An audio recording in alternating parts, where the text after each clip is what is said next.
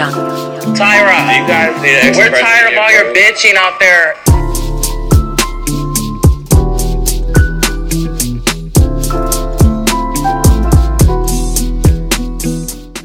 Hello, hello, hello. Welcome back to another episode of the podcast.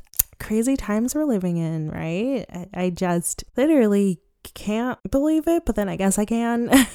it felt weird to be recording when I know that so many people are suffering and dying and crying.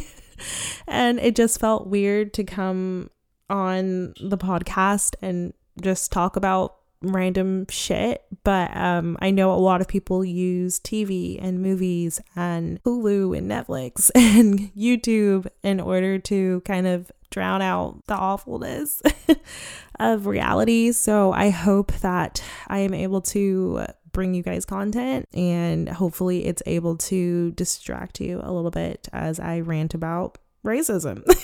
so let's get to it. Um, I don't have a kombucha for this episode. I know it's like crazy, right? But I have drinking all of the ones that I did have, and I just felt like it wasn't essential really for me to leave my house in order to get a kombucha. So I just I'm sticking with my my cucumber water.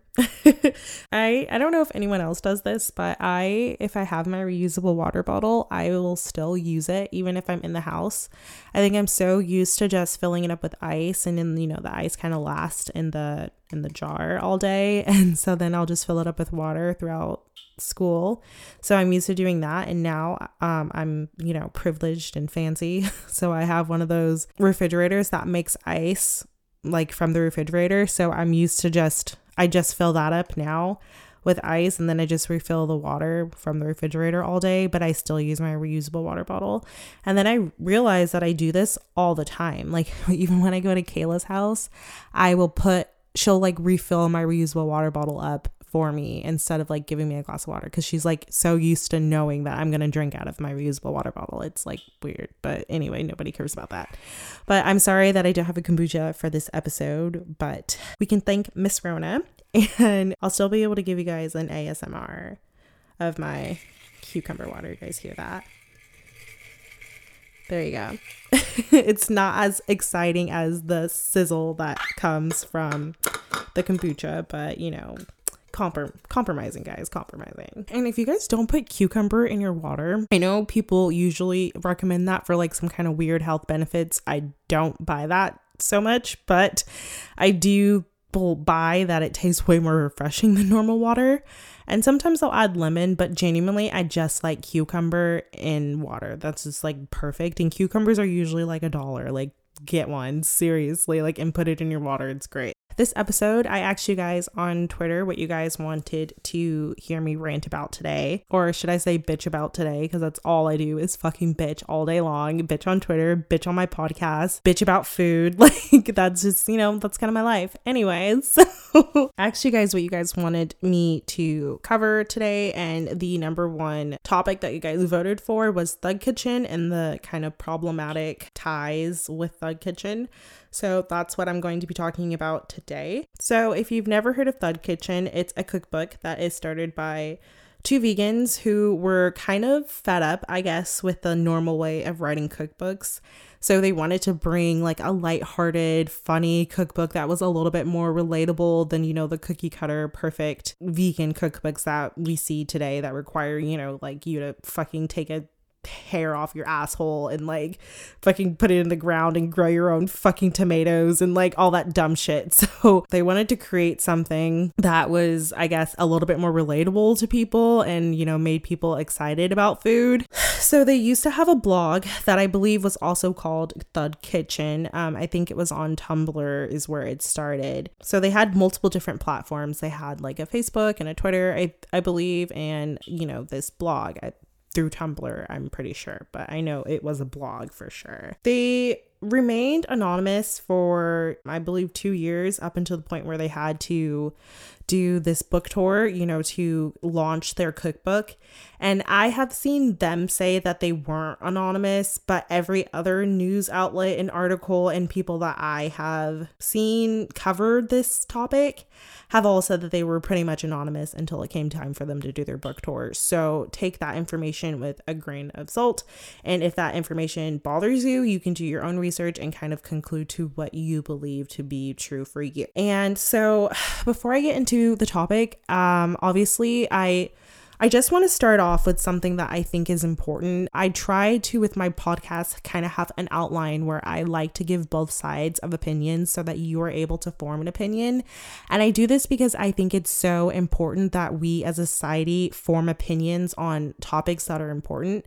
And I do see the need for a middle ground. Middle ground helps bring unity and understanding and peace and, you know, tolerance to situations. So there is a huge need for middle ground and kind of coming to a conclusion that is valid for both parties. I think that that is a very that's a very important thing to have and conversations to have. But I also think it's important to educate yourself and form an actual opinion, especially when it comes up time to talk about things like policy and politics and human rights and just rights in general and war and things like that. It's important that we are able to form concrete not one-sided opinions. I mean, it's not like both-sided opinions and I do know that that's difficult for a lot of people because staying in the middle kind of helps you stay less hated and when you actually have to form an opinion, it's a little bit more challenging and anxiety provoking. So I do understand why people like to have middle ground opinions, but I just want to express how important it is that we have strong opinions when it comes to things like racism and oppression and prejudices and stereotypes and stories like police brutality and things like that. I can't stress enough how, and I'm not saying like if you're not educated on the topic that you should just pick a side because that's not what I'm advocating for as a Taurus. as a Taurus, my Taurus self, I like to be right. I guess that's like a bad trait is like I don't like to be in the wrong a lot of the times.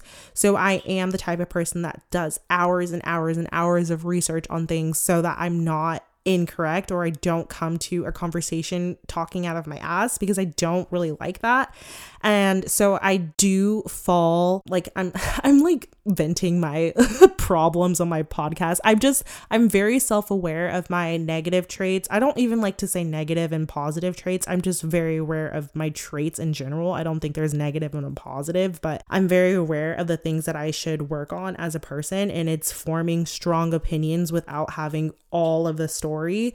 But I do think that that is a good quality to have because when you have that middle ground, things don't really get done in the middle ground, especially when it comes to policy, which is why I hate when people are like, I'm a centrist or I'm in the center, or I don't know, or I am in the middle. Because especially when it comes to politics and you know forming a policy and doing reform, you need to have a strong opinion so that you can argue that opinion and things can actually get done. Because when you're in the middle ground, things typically tend to not get done. So basically, this huge rant that I'm going on is because I would like to give both sides an opinion of opinions on my podcast so that you, the listener, are able to form a strong opinion because I do not even strong opinion, but to form an educated opinion, I guess is more of the word because I can't stress enough how important it is to research and educate yourself on things that you're ignorant to so that you are able to fight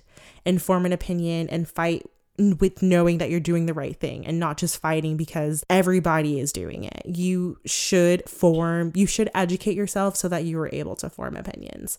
So basically, I will in this podcast give you both sides of the story. I will definitely, obviously, I have a strong opinion, especially on this topic because I've done my research and I've been able to conclude how I feel about the topic, but I will give you the information as unbiased as I as I possibly can, but you guys have to have some kind of leeway with me because I am a Taurus and my little opinions will slip out.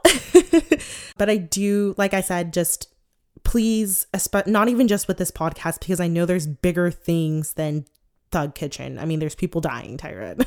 I understand, but it's so important that we have strong opinions, especially now going into an election and going into voting. It is so important that we educate ourselves on who we're voting for, on who we believe in, because if we blindly vote for people, you are blindly giving your power away to this person that you don't even really know much about. Anyway, let's get into the topic. Thug Kitchen, like I said, is a cookbook, has come under for a while now for using a lot of black verbiage, a lot of black slang, a lot of African American community culture, things that they would typically say. Also, just using the word thug, it's just very offensive to the black community, especially. So, there's a lot of um, controversy between whether Thug Kitchen, the cookbook, and blog is racist or not. And that is kind of what sparked what we're going to get into with this episode today. So, a lot of people thought this book was written by two people of color or people of color in general. And like I said, up until the time that they were supposed to do this book tour, as far as I've been able to see, that is when they came out as being white. And a lot of people speculated that they were not white just because of the words and the slang seemed like a form of digital blackface. It just seemed like they were black.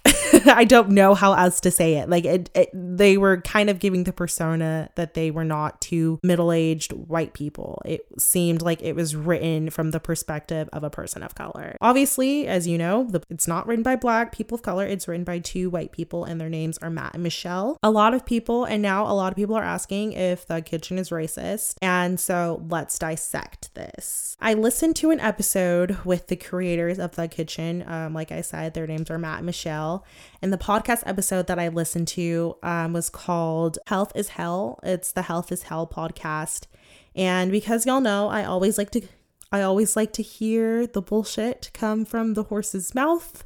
And I try and I like to and I try to be as unbiased as I can. See, you guys saw that. You guys heard that. I, I said the bullshit come from the horse's mouth. It's like I am trying to give you guys information in an unbiased way, but my fucking Taurus self won't allow me just to fucking shut up. Anyway, so I apologize. Let's get into the meat of things. So the host introduced them to and this is kind of what set the tone of this podcast and this is what kind of set the tone of this podcast episode for me.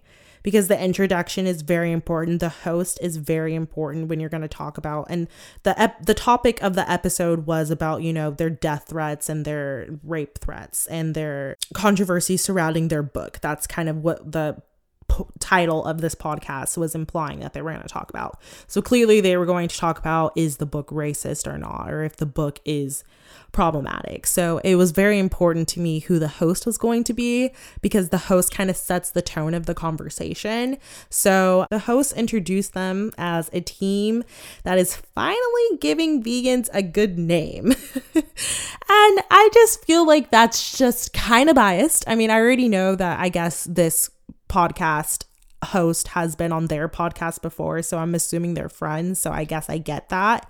But it just it's just even just like as like a journalist or she's not i don't know who she is i don't know if she's a journalist but just like as a person who's going to give your viewers an opinion about these people who are known for controversy. I just think that introducing them as finally giving vegans a good name when in fact in the black community and in the in people of color in general and even in, you know, progressive white people who have looked at this book and been like, no.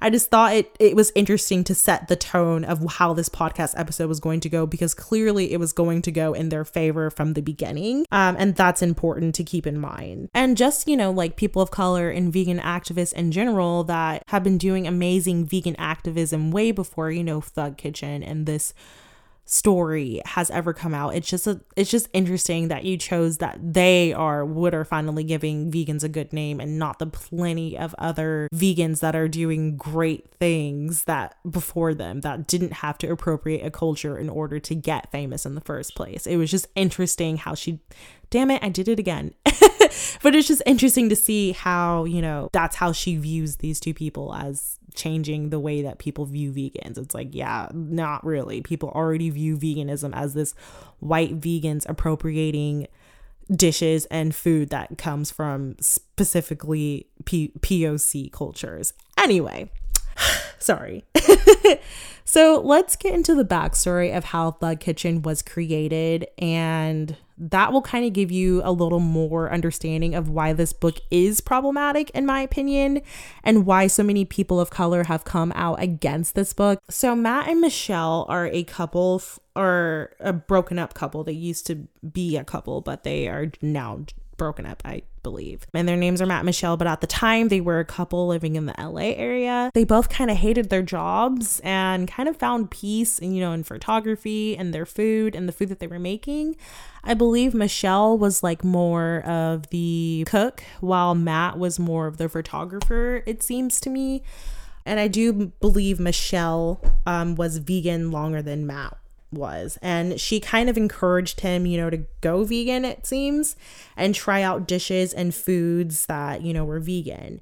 And Matt kind of described this process of looking into veganism and the different cookbooks and videos and information out there for people transitioning to a vegan diet or lifestyle as being, you know, really boring.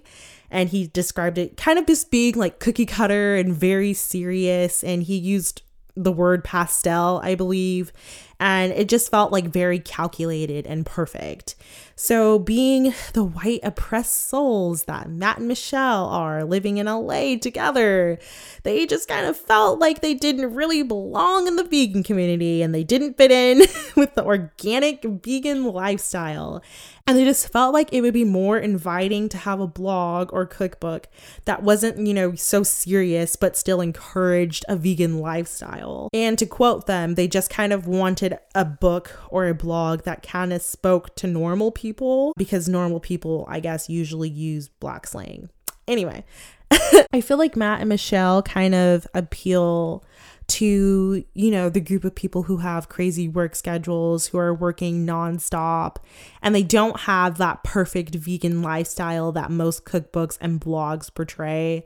They described, I remember them saying that they suffered a lot from mental health issues and suicide and things like that. And they just weren't mentally healthy. So their lives were just, they kind of appeal to, you know, the everyday type of people in that way. Whereas we don't have like these farmhouses with these perfectly cut tomatoes and, you know, like perfectly cut lemons and, you know, stuff like that. So they were kind of trying to appeal more to everyday average people kind of. I totally understand that, you know, desire, although I do disagree obviously with their book, but that's kind of what started my Instagram blog. If you guys don't follow it, it's at another junk food vegan and it's full of different recipes and dishes that aren't photographed perfectly and they aren't made and they're made, you know, for real people and don't look so perfect. And that was kind of my inspiration, which was making sure that people didn't come to my blog and see my like perfectly placed basil and think that veganism, you know, was unrealistic or expensive or requires like all of these fancy ingredients.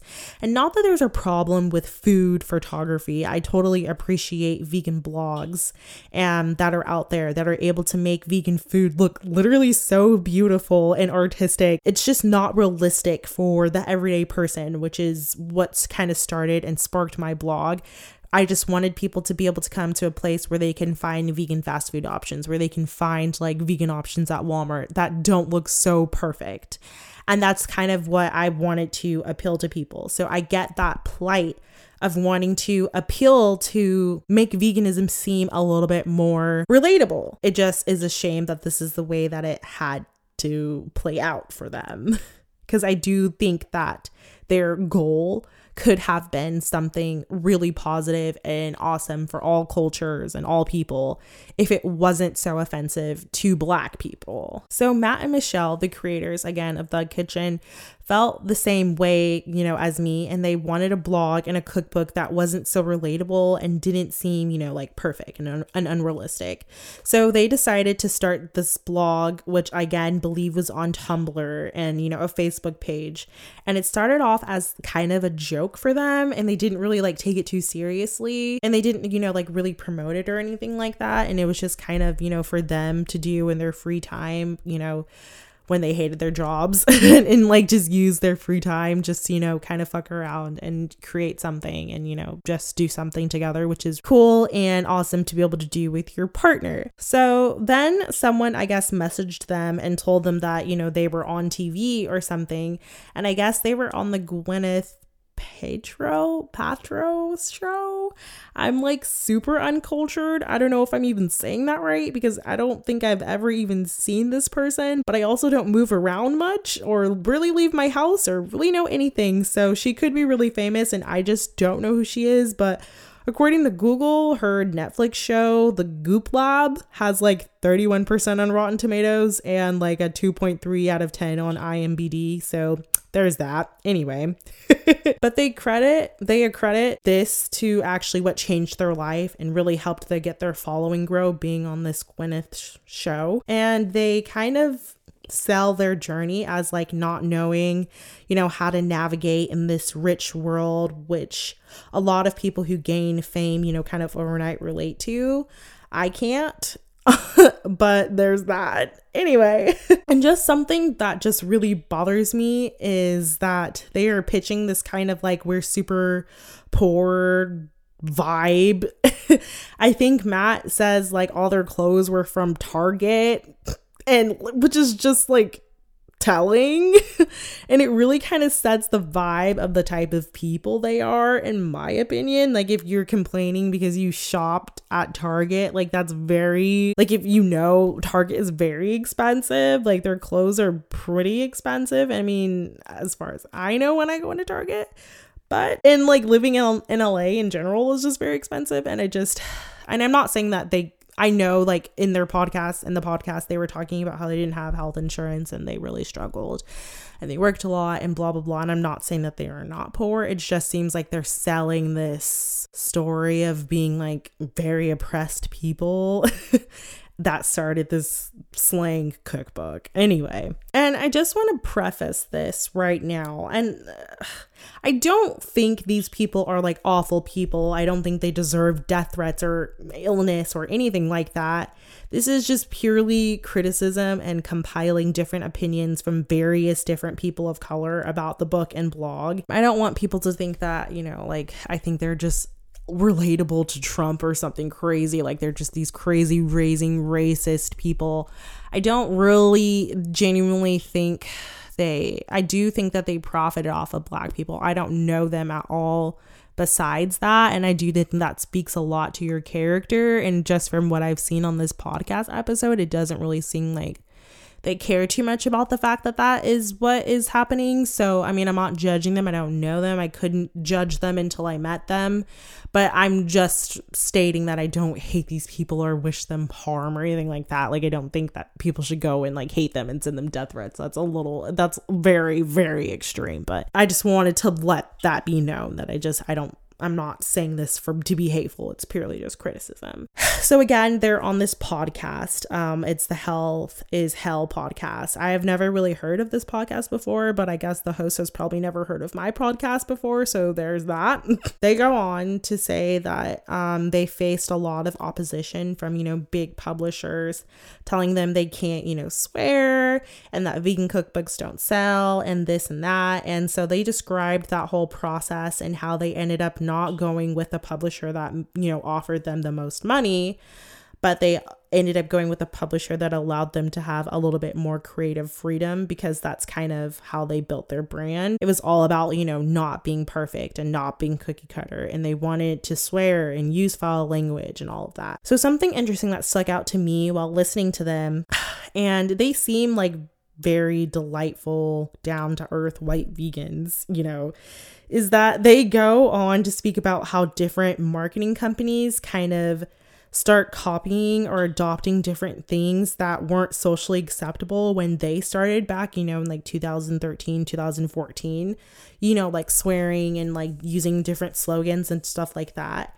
and they start to kind of see how other bigger companies are able to, you know, capitalize off something that wasn't cool before, you know, like swearing like they did in their book. You couldn't, you know, go on any major network or Twitter or Facebook with ads that, you know, had swearing in it. They started to kind of see how when other big companies adopted this kind of like vulgar marketing strategy, it worked for them because they had, you know, more power and more privilege and more money and more status to be able to, you know, do this. And I remember Matt saying, you know, that one morning he saw a Carl's Jr. bag at the end of his driveway that said, and Matt is, you know, one of the creators of Thug Kitchen. He said that he went out one morning and saw the, you know, this Carl's Jr. bag at the end of his driveway that said, eat like you mean it and he was just kind of like fuck this you know like that's that's our slogan you know um because their slogan is eat like you give a damn and they saw this carl's jr bag that said eat like you mean it so Matt says that they, you know, are paying attention to what they're doing, you know, what Thug Kitchen is doing. These marketing teams for these other bigger companies, you know, are paying attention to what other smaller companies are doing, you know, and using that to make money and capitalize off of, you know, smaller businesses' ideas. And we see this all the time with mainstream companies, you know. And I just felt like this perfectly sums up exactly how I feel about their book. um, and how people constantly watch what black people and especially black women, like let's be real, especially what black women are doing so that they can capitalize off of it and make it into something of their own when they don't actually relate to that culture or that vibe at all. So I just found it ironic or kind of, I don't know the word, and I don't know if ironic's a word, but I just found it, I guess, interesting that they kind of just got a taste of what it's like to be a minority a little bit. I mean, not that they're minorities at all or any, I'm not. I don't want people to think that I think that they're black or something. Like, I, I don't want people, I know people like to run away with things that I say. but um, I'm not saying that they're minorities. I'm just saying that they got a little taste of what it's like to be in a minority and have your slang and your verbiage and your everyday perspective capitalized on and mainstreamed. So it's sad that they can't see the same with their book and how it uses verbiage that if it were coming from a person of color, they wouldn't have gotten that opportunity. Like they have gotten to these Thug Kitchen creators have gotten on Dr. Oz and Rachael Ray they wouldn't be New York Times sellers if they were fucking black. like it's like let's just be fucking real. They wouldn't be anywhere where they are today so it kind of segues into the controversy that's wrong with this book. They wouldn't have got these same opportunities if they were black. So kind of moving on to their interview that they that I was watching with them, Matt um, with Matt Michelle, they started to get into kind of the controversy of them being, you know, white and doing digital blackface is what they were being accused of which is not what they called it. They didn't call it digital blackface in the podcast, but I'm telling you that this is what they're talking about. They're talking about if they were using digital blackface. If I'm I, like, they just did, I don't know if they knew that that was what it was called. I'm just saying that, like, what they're describing in that podcast, I don't want you to go to their podcast and think that they are talking about digital blackface because they didn't actually say that. But what they're describing in the podcast is what digital blackface is. And if you don't know what digital blackface is, it's like when white people use like GIFs and memes and emojis and other images and language of black people, kind of insinuating that they aren't white or that they kind of create this persona of, of their race being questionable. So you get this a lot of time with like the anime community. Sorry, y'all, I'm not coming for you, but you get this a lot with like the anime community where a lot of the times people hide behind different profile pictures of like different anime cartoons or just like video games and like different other movies and stuff like that where people hide behind profile pictures that aren't actually them. And like people hide behind you know profile pictures that aren't their own that may portray that they are being a person of color when they're actually not. And obviously there are different extremes to this. I don't consider someone using a gif of a black person as engaging in digital blackface but there are plenty of examples of digital blackface online especially on twitter that can just kind of that now you can just kind of observe now that you know what it is and like a little bit about it. If you just kind of go on Twitter, you'll see this a lot more often. It just happened to me this weekend where somebody was like arguing in favor of people of color or something and I just kept asking them are you a person of color like are you are you talking for people of color or are you a person of color because that that changes the dynamic of the of the situation because you're telling me a person of color about how a person of color would feel but if you're not a person of color then how are you going to tell me how another person of color would feel? Do you know do you know what i mean? It's like it, it's that and it's like they didn't have their actual picture of their profile. So i didn't know if they were white or black or mexican or whatever or asian or whatever. Again it's like questionable their race. So it it's a form of like digital blackface mostly if it's obviously if it's relating to black but just this is just a problem on Twitter in general. Anyway, that's that's a completely different rampage. But so the interview, which I don't know why, but I just kind of knew they weren't going to really be an ally to black people or people of color in general. I don't know the race of the podcast host but from her profile picture, she's extremely white passing. So it just rubs me the wrong way that there are just like three white people or two white people and a white passing person going that are going to talk about cultural appropriation and racism without a person of color present. Like how can you really determine if something is offensive to people of color without a person of color present? How are we going to have a conversation about cultural appropriation and racism if you're not having oppressed people a part of the conversation? I've literally had this happen to me once. It was like when I'm in a conversation with three men and I'm a woman and we're talking about abortion and they are all three debating abortion as if they would ever need an abortion in their life.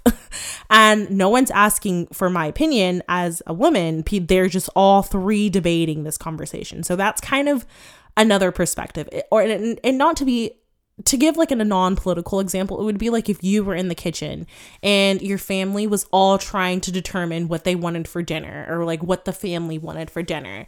And instead of asking you for your input they just kept saying i think jessica wants pizza. Well, I'm pretty sure Jessica wants pizza, but I'm pretty sure Jessica would want pizza if she was a part of this conversation and you're just not present for this conversation. They just like spoke for you. So that's kind of what it feels like to have a conversation about whether something is cultural appropriation or racist without a person of color present because it's just how can you really determine that? So that's just kind of another thing that rubbed me the wrong way because it, if they wanted to clear their name about whether or not they were doing digital blackface or cultural appropriation, it would have been the correct or I guess decent thing to do if you actually got a person of color's perspective and insight and not just like one of your friends, but someone who can really give you an unbiased, marginalized perspective on the claim. So, already this entire discussion towards I think 20 minutes into the episode, if you guys want to check it out on the Health is Hell podcast. Um, so, about 20 minutes into the episode, it made me feel some type of way. because my immediate reaction was I know these white bitches. Excuse my language, but Thug Kitchen shouldn't have a problem with language. Am I right? Like their whole book is fuck shit, fucking bitch, this, that, whatever. So I, I can say bitch, right? So my first thought was like, I know these fucking white bitches aren't gonna sit here and talk about racism without a person of color present. I was literally fucking like, are you guys serious? Like, it was just like, you guys aren't helping your case at all. Like literally just at all. It, anyway, again, I don't know if the host is a person of color. She is Jewish. So, from what I concluded from the, her podcast, and I tried to find a concrete answer, concrete answer of if Jewish means person of color. So I asked you guys on Twitter because I'm ignorant about this discussion or this topic. I've never even had this thought in my head about whether Jewish people were people of color. It just I've never needed to answer that question. So I asked Twitter, you know, to kind of get you know, a more educated opinion. And that started a whole ass riot in my mentions. I just had several people in my mentions uh, arguing about whether Jewish people are people of color, and it turned into this big, huge riot, and I didn't really get a concrete answer. So, for the sake of not offending anyone, I'm just going to call her white passing and I'm not going to call her a person of color. I'm just going to say white passing. I'm not going to call her white. I don't want to be offensive. This is my middle ground. and I do hope to form an actual concrete opinion because apparently this is something that rubs a lot of people the wrong way, but I just want to make sure that I able I'm able to form an educated opinion, so I'm just going to say white passing. Anyway, so the host of this show admits that she grew up in like Manhattan, which if you don't know, it's like very very expensive to live there. And she went to, you know, like private school and like grew up very affluent. So I find her opinion on cultural appropriation a little mm, you know, but she is Jewish, and from asking Twitter, it's like I said, very controversial whether Jewish people are white or considered white. And it is a way bigger conversation than I'm going to dive into, but I just will say white passing just to be safe and make sure I'm not offending anyone because that's not my intention. And I am ignorant, I'm a dumb bitch, I'm uneducated on this topic, so I hope this doesn't offend anyone, and I'm very sorry. But something that also just was like, ugh, like annoying about Matt, which is one of the creators, he said that a lot of people, you know, came to their defense. I mean, of course they did. You were a white couple, which they're not a couple anymore, but they're a white team and a society built on white supremacy. So, of course, you're going to have a lot of support. Of course, you're going to get a New York Times bestseller list. Of course, people are going to call people of color crazy and say that we just that we're just misplacing our anger or whatever. And Matt says in his little fake ass hood voice that he does, and he's like, Oh, I sold drugs in Houston, as if that kind of gave him like a black card. Like, oh, wait. You sold drugs? You're a drug dealer? You sold drugs in Houston? Fuck. Never mind. Here's your fucking black card. Here, let me open my fucking wallet and give you my black card. Fucking sorry. This totally gives you a fucking pass to sit here and speak on behalf of whether your ass just totally appropriated someone else's culture because you sold fucking drugs in Houston. So you're so fucking hood, Matt. Like, I don't know. It just rubbed me the wrong way. I hate when fucking people do that because you don't need to do that. Like, you, like there is so there's so many better ways to defend yourself than I sold drugs in Houston and my boys. And he was just like, my boys or my people were like, you want me to handle this? You want me to talk about this? You want me to come to your defense, white boy? Like, it just, I'm sorry, it just rubbed me the fucking wrong way. It, it just was not, that is not how you defend yourself bro. Like, that is not like who is your publicist? Fucking fire them. There are so many ways y'all could have got out of this and came out on top, but whoever fucking coached y'all on just to say you're a drug dealer and you're fucking or poor in LA, that was not the way to fucking defend your book, okay? Anyway, then Michelle goes on to say, you know, the reason that they received backlash was because when their book came out, this was a quote unquote unique time, a unique time in history. And Black Lives Matter, you know, just kind of started or, you know, was formed, even though it started in 2012. And she says that people didn't know where to put their anger. And let me be too, and I know I'm pretty heated because I hate talking about racism. I hate when white people talk about shit like this because it's like you couldn't fathom what it feels like to have something so personal to your culture be talked about by people who can't fucking get it.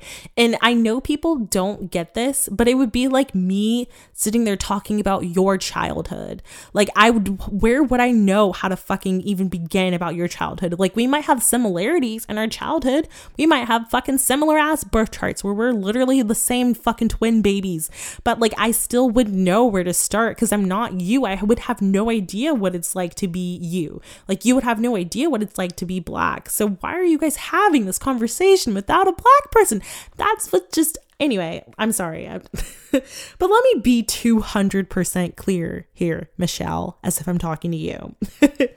Black people didn't misplace their anger. Black people knew where to put their anger and they put it towards you for a reason. This isn't some unique time in history. This is our lives. where the stigma with the word thug gets you killed when you're black because this isn't some unique protest time when Black Lives Matter came out. This wasn't unique. We have been getting killed for decades for our race, for looking like thugs. We've been protesting this shit. It's not a unique time in history, like she says, like, oh, it's just we got backlash because it's a unique time in history. No. And what just rubbed me, I know I keep saying what rubbed me the wrong way because a lot rubbed me the wrong way, but I think this was the thing that just rubbed me the most, even though Matt, you know, his drug dealer card pissed me off pretty well.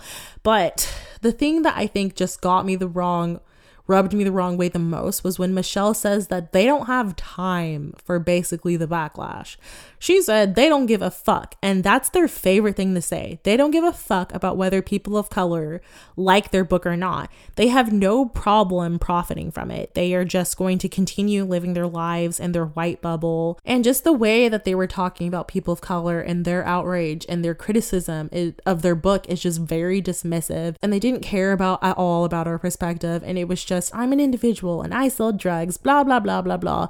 And they say, you know, jokingly, of course, but this is like like what I said, what rubbed me the wrong way like the most is that they have, you know, a whiteboard in their office of people who critique them and they aren't around anymore is like quote unquote what they said. You know, the people that came out against them, you know, aren't around anymore because I think Jezebel wrote about them some article, I guess that was very fake and not real and had a lot of misinformation in it. And so they jokingly said like they have this whiteboard of people who keep critiquing them and crossing them off and they just aren't relevant anymore. And it's just very insensitive and doesn't address why people and they never addressed why people are upset at all just I'm a victim, feel bad for me. We're poor white people who shop at Target and we sell drugs. It's like just a very interesting interview. And again, these are their own words. I'm not twisting anything, I'm not trying to fit a narrative. I literally listened to them speak for an hour to try to give them some type of benefit of the doubt coming into this pod- podcast. And granted, this is just one interview with them, so maybe they have a better interview. I fucking hope to fucking God. But like, really? They just they just said all this shit. Like basically what I said rubbed me the wrong way the most is like Michelle was literally just like I don't care about the criticism anymore. I don't give a fuck is what she said and like I don't have time to really care about what these black fucking bitches are saying about my fucking book basically. Like I don't care anymore. Like say what you want we already went through this are you racist bullshit so we're not entertaining it anymore and i just think that that's just like such a privilege to just be like fuck it i'm just not gonna entertain what you guys are saying anymore because that's really hurting me. Like sorry. And another thing that's important to point out is that they said that they have all this support and all their q&a's were sold out and they had all this great success. And it's like okay great. So you have a team rallied behind you to support you and call to you and tell you that you're right. But people of color have nothing but each other we don't have the luxury of getting mainstream media coverage to explain why we're upset and why we're outraged and we hardly get book tours and q&a's especially in the vegan community. It's the lack of acknowledgement of your, their own privilege that kind of annoys me. And I haven't listened to their podcast. They say that they have a podcast. Um, I don't know what it's called, and I'm not going to promote it. But they say that they've had critics on their podcast where they've hashed out this, you know, hash this all out or whatever. So if you guys want to check that out, I couldn't find it just from scrolling through it really fast. But like I said, I scrolled through their podcast real, real fast to try to see if I could find anything like like a title that jumped out that was mostly looked like it was related to, you know, their controversy and I couldn't find it. But I really was looking, like I said, for like five seconds. So I'm I'm I'm sure it's there, but I don't know. I didn't see it. They say that, you know, no one is quoting them in their criticism of them. So I made sure to do just that in this episode. I want everyone to know that these are their own words, their own accounts, their own story without, well, there is bias because clearly I had bias throughout the whole episode. Normally, if you guys check out my other podcasts, like my Impossible Whopper episode, I was very unbiased in that. I tried to be unbiased in it as much as I can. But this, I just couldn't keep my fucking mouth shut. I don't know what it is today. I'm feeling feisty. But Anyway, but I still have yet to hear even one response to their criticism besides that they receive death threats and rape threats, which is horrible and disgusting, and there's no excuse for that type of behavior at all. But this is just something that people of color go through every day. We get raped and death threats from our own police and get labeled thugs. I was hoping, you know, to gain some type of understanding and respect from these people because I don't want to have resentment. I was hoping that I would find some type of we're sorry, the book was already called Thug Kitchen. We educated ourselves. We realized I was wrong. And we, you know, we educated ourselves and we fucking donate to kids in fucking Africa. Like, you know, clearly I would love to see that kind of happy ending for this. And I was hoping to get that, but that's definitely not what I got. But all I got, all I got was I don't give a fuck about your opinion. Fuck this and fuck that. I remember Michelle saying, I hope you think we're going to curse you out if you reach out to us, which is a direct quote from Michelle. She said that they don't reach out to us for comments because they are afraid that they are going to get shut down or curse them out, which is good. I hope they think that. So, what I'm not understanding, if you believe you're so unproblematic, and so innocent in all of this is why are you telling people that you hope they fear you? That's just not a response I give to a marginalized group of people who are offended. Even if I thought that they were wrong, I just, just still don't want to d- diminish, I guess, their feelings because, you know, they're still valid. And when I started to search, you know, for the opinions of people of color on Thug Kitchen, something that I noticed that happens with a lot of black people in particularly is that our feelings aren't ever humanized, I guess is the word. So many white people have just not just don't have sympathy for people of color, I guess, and they can't fathom why they may why we may feel a certain way. It's just their opinion and that's it. They can only really see things from their perspective a lot of the times. For example, when I was searching for, you know, opinions to all of other people of color for this podcast, I came across this YouTuber from this woman of color who started off the video literally saying how sad she was today because, she, you know, she's an activist, a black activist, and she's involved directly with constantly indulging herself in the impression and systemic racism that black people face on a daily basis. And when you are, for lack of better words, I guess, woke all the time, as a person of color, especially, it's very taxing and that has a lot of heavy energy or weight on your brain. And it just, I can't really put it into words, but it's just painful to just constantly be indulging yourself in stories and research and history of black people because it's just very painful and it hurts and it's heartbreaking. So she started the video kind of confessing that she hardly ever cries, but she was having a fucked up day and she felt really burnt out and burdened today. And it's something to keep in mind whenever you're giving your opinion about the oppression of people of color. And I'm guilty of this as well sometimes. We just need to be careful with the way we convey our opinions to people because it can be taxing and lead to triggering lasting effects in the minds of oppressed beings. So to move into, you know, kind of my own personal opinion dissecting all of this, I just wanted to give the backstory of the book, kind of give you guys a little bit of tutorial of what they are like as people. Um, and just to kind of segue, I guess, into what my personal opinion is, is that, and I guess just I play like devil's advocate of my own opinion, which is the book is problematic. If you assume that the book is mocking black people, then you are just as racist because you know you're assuming that black people with black people always use cuss words all the time. So let's just settle that whole controversy or that devil's advocate opinion of just because they are using slang words and, you know, fucking bad language or whatever, I'm assuming that they're supposed to be black. So therefore, I'm the racist. So let's just clear that up fast because that's not even close to the truth. Like, it's totally different to say, yeah, we should call this book Vegan Kitchen or The Fucking Vegan Kitchen. Or they could have just dropped, you know, all these F bombs and did whatever foul language they wanted to, and that would have been totally fine. But they specifically used black slang and chose to name their book Thug Kitchen. Like something that I think a lot of people don't know is something that's called coded language. And coded language has been around since, oof, like I would say like the 60s. And coded language, if you guys don't know, describes phrases that are targeted often to a specific group of people or like idea that eventually the circumstances of that phrase is used or is like blended into that phrase's meaning.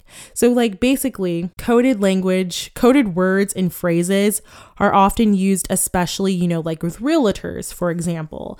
They'll use phrases like good area or bad area or developing area, which, if you're a person of color, you know that a developing area usually means that there's white people moving in. It's developing, you know, to be more white. And these are coded terms that have been used for decades now in history, like good meaning white, bad meaning black. It's like a way of, to have a conversation in code almost. So, for example, with thug, thug has been used very, very, very often in our society to describe especially black men. And this can be black men, you know, committing a crime or black men just existing and doing nothing wrong. So it's very easy to use words such as thug to pay to like play into stereotypes without outright mentioning that specific group. It gives the user like a type of leeway and it allows people to critique the behavior while not criticizing, you know, the entire group of people. And we see this a lot in our society. And I've talked about this a lot before, but I always say we live in a society that is full of racists who don't want to be called racist. So back in the day, you know, you could just flat out say nigger and fucking coon and porch monkey or whatever slur for black people. And it was okay because we weren't seen, you know, as human. We were literally not even considered to be a whole person. Now, in the 21st century, where saying the N word is considered, you know, to not be a social norm. Racist men are now able to say, I don't hate black people, I just hate thugs or criminals. It's like it gives them some type of leeway and it's allowing them to still be racist without racially defending or without racially describing an entire group of people, even though that is still what they're doing. It's still a generalization of black people. Another like example of this is like back in back in like 2016, you know, when Trump did his like infamous, notorious racist speech against Mexicans when he said, you know, when Mexico sends its people, they're not sending their best. They're sending people that have lots of problems and they're bringing in drugs and crimes and rapists. and so he's basically saying, hey, look, I said I don't think all of them are bad or rapist or whatever. So give me some kind of leeway to continue using racist stereotypes against Mexicans and immigrants because I'm not talking in biological terms about Mexicans. I'm not saying every Mexican is born a rapist or a criminal. It's not biological, but I'm still saying that a lot of them are. So that's coded language. You're still able to be racist without saying that it's biologically happening to all Mexicans or all black people. It's only a certain group of them, but it's still used as a generalization and a stereotype for all Mexican people. It's coded language. So thug in particular is supposed to mean, you know, violence or a violent person or a criminal. But as we know, over time, it has been used too often refer to black people and especially black men. And it began to carry its own connotation and you know this idea that black people are thugs. We saw this during the baltimore the baltimore protests you know when freddie gray was killed by police.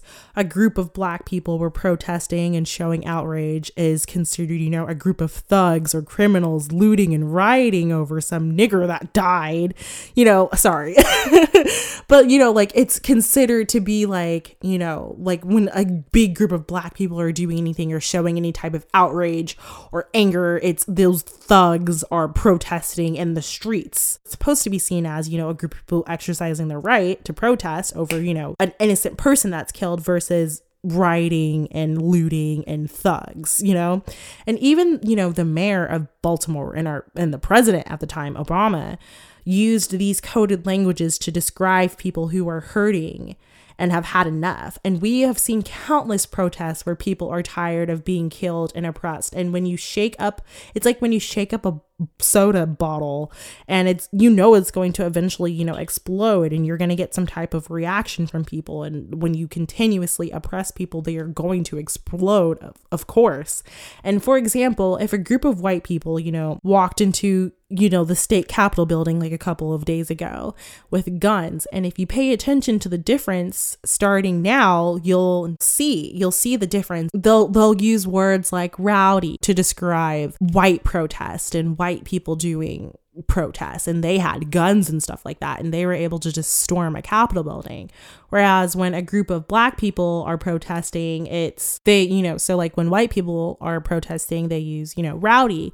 not thug, not gang, not animals, not cr- like criminals. It's like you're rowdy. And some other type of coded language, you know, just for context, is like urban and like inner city and like black on black crime. All of those are examples of coded language. So that's the problem with thug kitchen because in society, thug is used as another word for black, like thug and gangster and urban and hood and threatening and suspicious figure. These are all coded language used for black people. It's used to keep stereotypes of black people alive. Like, clearly, they aren't going to come out and call the book like Coon Kitchen, y'all. like, it's coded language. Thug Kitchen always Thug Kitchen allows them to keep this persona of color that is absent in their skin. Like it allows them to have this imagination that is coming from a person of color's perspective because you're using a word that is used to oppress people of color, but you were two middle aged white people living in LA. Like it is, it's not okay. that is why so many people get this book, not realizing that these are people these are white people. They assume that they are black, not because they are cussing, but because they are using black slang and ebonics in their book. And that's not to say that, you know, thug hasn't been used to describe white people. Sure, it has, but it isn't associated with white people. And that is a key difference. Thug is used to describe all black people. It was used when Richard Sherman, he played for the Seattle Seahawks and they had just won this game that was going to take them to the Super Bowl. And when he gave this speech after the game and he didn't use like any cuss words or anything. He was just, you know, kind of talking, you know, like player talk at his opponents. And, you know, he was just kind of, you know, like into the game and hyped up on, you know, his win. And he was like talking, you know, very not cocky, but you know, he was very like pumped up from his win and he was kind of talking about his opponents. And because of his skin color and, you know, because that he had dreads, he was immediately labeled a thug by mainstream media and by white people in general. And all he was doing was having like a little exit game post rant, and people immediately labeled him a thug because he is black. They wouldn't say that about a white guy. People are not going to call a white guy a thug. And that's what blows my mind that people don't see the issue with this book. They have a whole ass best selling book with a word that has been used to oppress black people, a word that has been used as a justification to kill black people oh, he was a thug, so you know, that's why he got shot. They're done. So many examples of that literally happening, and no one sees a problem with this. Well, let me correct myself. I, people of color see a problem with this, but people do not value the opinions of people of color because we're always complaining. Like we're labeled as complainers and blah, blah, blah, blah, blah. Like I was pointing out earlier about, you know, how Matt, one the creator, was upset that bigger companies were profiting off of, you know, their catchphrase that they came up with and capitalizing on it, it's the exact same thing as what they did to black people by using their slang and using their words of oppression to sell their book to millions of people. Whether or not Matt and Michelle would have gotten this book deal if they were black is literally debatable. I mean, you can, I mean, like, can you imagine a black guy pitching a book called Thug Kitchen to a bunch of uppity ass publishing companies? Like, you can't, like, it, it just wouldn't happen. I mean, things are changing now, and black people are now kind of getting a little bit more attention but even now people are still using that as a way to feel good about themselves. Like oh like let's give this black guy a book and i bought it from him. Like i'm so trendy and i'm so like accepting. Like i'm so great. Like i don't know I'm not complaining that black people are getting opportunities, but now even it's still used as a way to like make white people feel better about themselves instead of thinking that the actual art and thing that the black person created is beautiful. It's more of used as a way to make them seem less not inclusive. You know what I mean? Something that's important to keep in mind is that white people s- tend to have access to some of the more larger platforms for their activism. And so their vision of oppression, like we couldn't get our book out to different publishers because we cuss. You know, that was kind of like their problem that I mentioned earlier is that they were having a problem finding a publisher that wanted to publish their book because it had so many um, offensive words and cuss words in it. So their ver- that's their version of oppression that they went through. It's kind of one of the only forms of oppression they're really going to go through. And that form of oppression is extremely different than the person of color's version of oppression, which looks more of like I couldn't even get those publishers to even take me seriously at all with a vegan cookbook called Thug Kitchen, you know? So I think one of the biggest forms of privilege that white people don't ever really think about is that their worldview and their opinions and their responses to things tend to be naturalized as reality. We live in a world full of white people, so their version of things and their viewpoints is what is seen as rational. And black people who tend to be offended by certain actions, our point of view is often seen as less than or insignificant because it's not the mainstream view. It's not the view that's being pushed often. So, yeah, the creators of Thug Kitchen and white people are going to co sign the book naturally and naturally think that black people are just overreacting. I mean, like, how could they care? That How could they relate? How could they understand unless they really try to? It takes a lot of discipline and listening and unlearning, right? Unlearning. It takes a lot of unlearning to actually realize that just because your viewpoint may be co signed as the norm by society doesn't mean that it's correct. So it's important to remember that veganism as a movement has been capitalized and corporatized as um, I think Aph Ko put it in one of the podcasts I was listening to. Veganism has, as a movement, has been corporatized by white people. As a social justice movement in particularly, it has been corporatized. And so you have a lot of white vegan organizations such as, you know, Thug Kitchen that are able to be making money and profiting off of veganism. And a lot of people of color, again, as Aph Ko, I think, said a lot of people of color are not able to compete with how mainstream and how big white vegans can be because their world and our activism spaces are designed to promote white people. It's not designed to push the perspectives of people of color. So oftentimes the voices and opinions of black people and people of color in general get drowned out.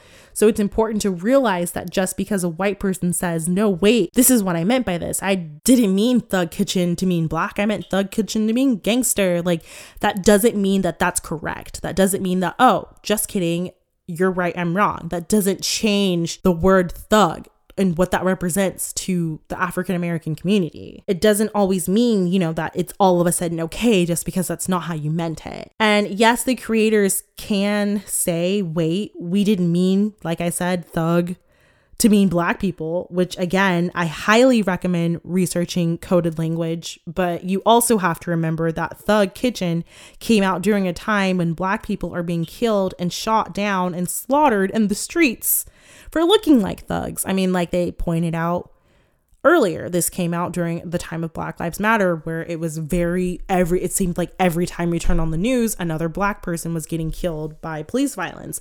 And that didn't just stop happening, it just started happening so often that we just don't even cover it anymore. Kind of like school shootings, how those happen. I think like they said once a day. Well, probably not now, but like normally, not during a pandemic, we have like a school shooting a day. So now or a mass shooting or something a day, like people just don't even really take it seriously anymore. It's just another news story.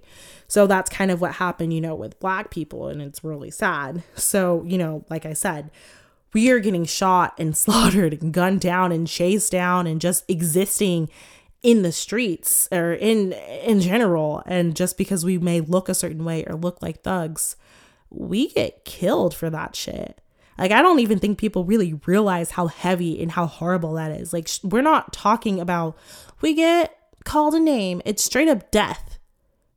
Death sentence for looking like a thug and you named your book it. It's just fucking bizarre, you know?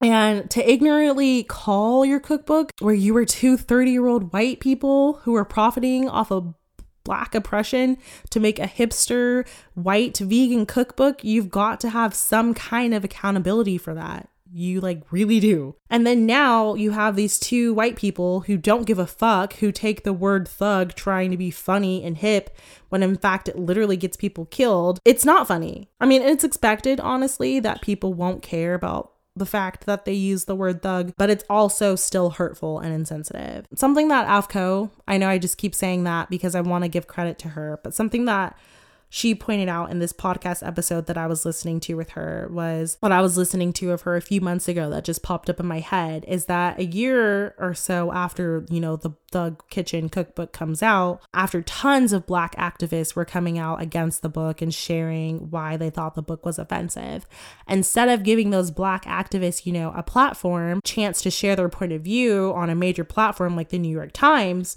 the New York Times chose to highlight Thug Kitchen and completely dismiss all the backlash and outrage from the black community. It kind of just goes into my other podcast episode um, that I made a couple of months ago about profiting off of black people and corporations that don't give a shit about us like how McDonald's profits off, you know, putting black people in their ads to seem cool and relatable and hip to black people and, you know, to like be inclusive and whatnot. And what do they do for the black community? Fucking absolutely nothing. They just use our faces and use our black celebrities to try to sell us carcinogenic foods and place their fast food joints in our communities that keep us unhealthy and obese. It's so easy, so easy to take black culture and take black oppression and take black slang and take black language and turn it into something cool and hip to make money off of it. And that's why it's so important that people of color feel represented in the vegan community. And that's why I'm always pushing for POC perspectives in the vegan community because then stuff like this doesn't happen. People see the word thug kitchen now, hopefully, in a blog, and hopefully we are able to stop it before it becomes something super big. Because once it becomes mainstream, you know, like how how mainstream thug kitchen is right now and how it's a New York Times bestseller, it's way easy to dim- dismiss the concerns of people of color because now you have whiteness on your side. And whiteness in America is extremely powerful it'll overpower POC opinions and lives time and time again. So it's important that with issues like this, we don't ignore people of color. We uplift their voices and we share their perspectives. So I'm going to close out this podcast because I feel um, like I've made my point and I'm done talking about this and I don't really want to talk about it again. but like I said, if you choose to still support the book, at least now you know. Um, I haven't been able to really see a black vegan kind of explain why they are upset about the podcast, I mean, about the book. So hopefully, this will serve as some kind of realization or some kind of clarification of why black people have been feel hurt by the book especially as a black vegan perspective because it's so hard for people of color to get their perspective, especially in the black in the vegan community heard. So I appreciate you guys for taking the time to listen to this podcast. I'm sorry that I was so what's the word? passionate. It's just one I it's one of those topics that I just couldn't really keep my mouth shut about. Again, I don't think that these people are awful or deserve death or anything like that, but I definitely do think that they deserve to have some kind of accountability. And I would like for them to acknowledge that the word thug should have never been used. But from what I've seen, I can't find that. I encourage you guys to support POC cookbooks, please, vegan cookbooks, please. Um, I I can only think of Sweet Potato Soul's cookbook um, off the top of my head. But if you ask me, um, because I'm being put on the spot right now, I can't think of anyone else's. And Cheap Lazy Vegan has a cookbook as well. If you guys um, are interested in some POC cookbooks and they're all vegan i i do recommend those too but if you ask me later maybe on twitter or something if you guys don't follow me it's at tyra the taurus taurus like the zodiac sign and I'll be able to answer that on Instagram. It's Tyra the Taurus, and on um, Twitter, it's Tyra the Taurus. So if you guys ask me, I'll be able to link you guys some pretty good cookbooks that you guys can check out besides Thug Kitchen um, because it's just it's it's not okay. They've made their money, they've had their fame, they've had their time. I wish them the best. That's cool for them, but I really really hope that we're able to give more people of color representation in the vegan community because we really, really don't have that. Anyway, I promise that I will try to pick another. I, I can't even promise that. Every podcast episode ends up being heavy and passionate. it's just who I am as a person. I I don't like I don't know. I, I'm just ranting. I need to shut the fuck up and, and go. But if you guys like this podcast, please rate it on Apple Podcasts. I I don't actually know how it works because I use Spotify. I'm sorry. but if you guys could um, rate it on Apple, that would literally mean the world to me. Um, if you hated it, just kidding. Pretend like I didn't say anything. Um, and please follow me on Spotify. Any kind of like or interaction or a follow or a rate or a, a review helps the podcast so much um, get to like the top of search results. And the more I'm able to push people of color perspectives in the vegan community, the more vegans we can create. And I think that's really dope. And I hope to diversify the vegan community as much as I possibly can. With that being said, I hope that you guys have a good night, a good morning, a good afternoon, a good fucking bye. I'm I'm gonna go. Bye.